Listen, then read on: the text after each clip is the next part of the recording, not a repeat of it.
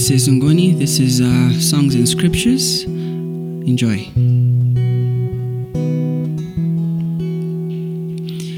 When I feel my faith is lost, Christ will hold me fast.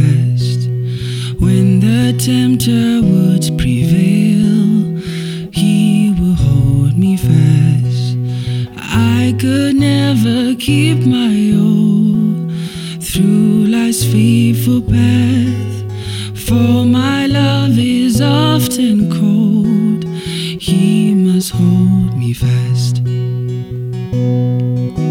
He will hold me fast. He will hold me fast. For my Savior loves me so.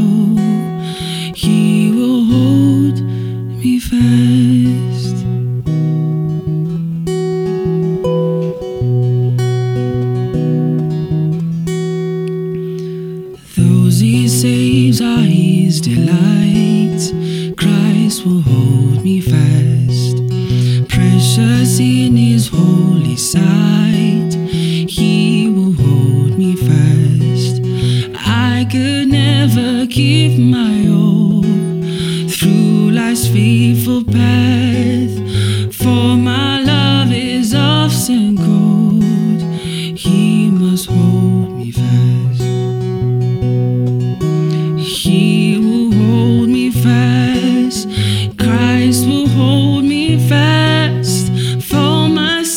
Savior loves me so. He will hold me fast.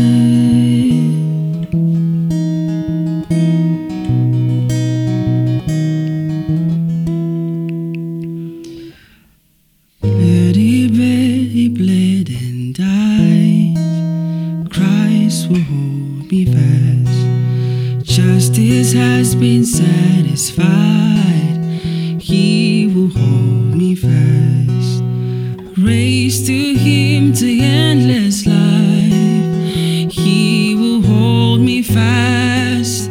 till my faith is turned. When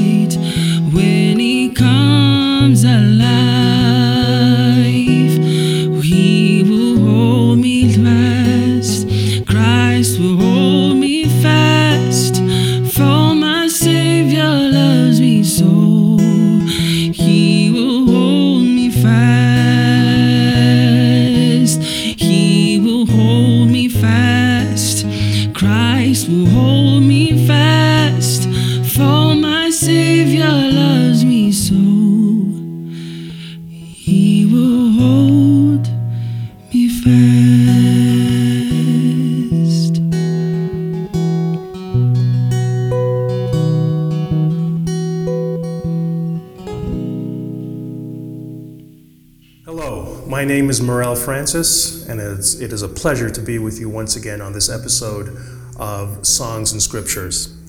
Today, our devotional thought is going to come from Psalm 42. And as we go into Psalm 42, we see that it is a uh, written to the choir master, a maskil of the sons of Korah. We can read about Korah in the Old Testament. He was a Levite who led the rebellion against Moses. Now, he was killed, but his descendants remained faithful to God in serving in the temple and continue to be choir leaders.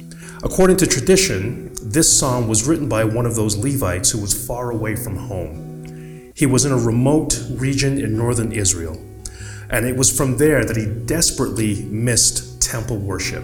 He longed for the presence of God and discovered that nothing satisfied him from being apart from God's presence. Today we're just going to be looking at the first couple of verses. It says, As a deer pants for flowing streams, so pants my soul for you, O God. My soul thirsts for God, for the living God. You know, on a very hot day, there's nothing that cools and revives us better than water, whether we drink it or splash it on our faces or plunge into it. Water refreshes. Our eyes can thirst for the sight of it, and our ears long for the sound of it. A spectacular waterfall can take our breath away. There's nothing else in creation like water. In our home, we have a dog that we like to take for long walks. And when the dog gets home, she will go straight to her bowl of water and she just won't take a couple of sips, but she's to lap and gulp up that water very quickly. And that's kind of like what the psalmist was feeling as well. Very much like a thirsty doe pines for the brook or uh, a thirsty dog eager for some water. This is how the psalmist felt uh, in terms of his longing for God. And actually, every human heart searches for God. But the problem is, we don't realize what it is we were looking for until we find Him. We don't realize that we have this thirst for God that can only be filled by Him. Every person is built with this thirst and this hunger. For example, babies, they're born with a rooting reflex. Their little mouths start to root around and they're looking for something uh, that they can get uh, from a source uh, for food. I remember when my daughter was a little child, a little baby, and when she would start crying, um, indicating that she was hungry, I would lift her up to my face. And she would actually start sucking on my nose because she was frantically looking for food. But that's the rooting reflex. And that's something that we all have, but it's in our hearts. Spiritually speaking, we're all hungry. We're all rooting around, just like that little baby. With little children, you can put anything in front of them. It could be a set of keys, or a small ball, or a spongy toy. They will just grab it and stick it in their mouths and start sucking on it. This is a problem for many of many people. They're hungry. They're looking for something, but they don't know what it is. So whatever comes down the pike, whether it's sex or drugs or alcohol or fame or success, whatever it is that comes down the pike, they just want to take it and stick it in their mouths, hoping it will satisfy them. When will we learn that it is only God that satisfies the human heart? St. Augustine sums it up in his prayer when he said this You have made us for yourself, O Lord, and our heart is restless until it rests in you. Remember in the New Testament in John chapter 4, verses 13 to 14, what Jesus told the Samaritan woman at the well.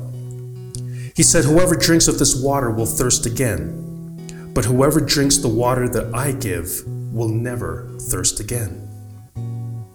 You see, Jesus is the thirst quencher and he just waits to be wanted.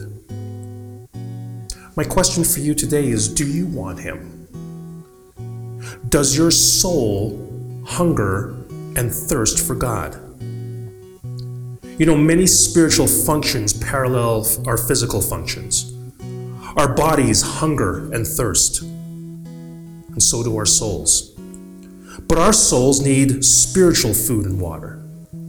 The woman at the well confused the two types because no one had ever talked to her about spiritual hunger and thirst before. We would never think of depriving our bodies of food and water when they hunger or thirst. So, why then should we deprive our souls? The living Word, Jesus Christ, and the written Word, the Bible, they can satisfy our hunger and thirsty souls.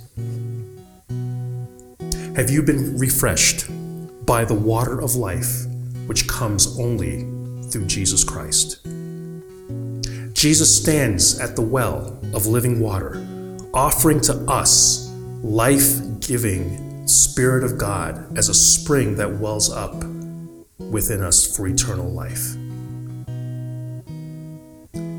Have you received that water today. We are thirsty, Lord Jesus, for the living water that only you can provide. Fill us to overflowing with your abiding presence and steadfast love. In Jesus' name, amen. He will hold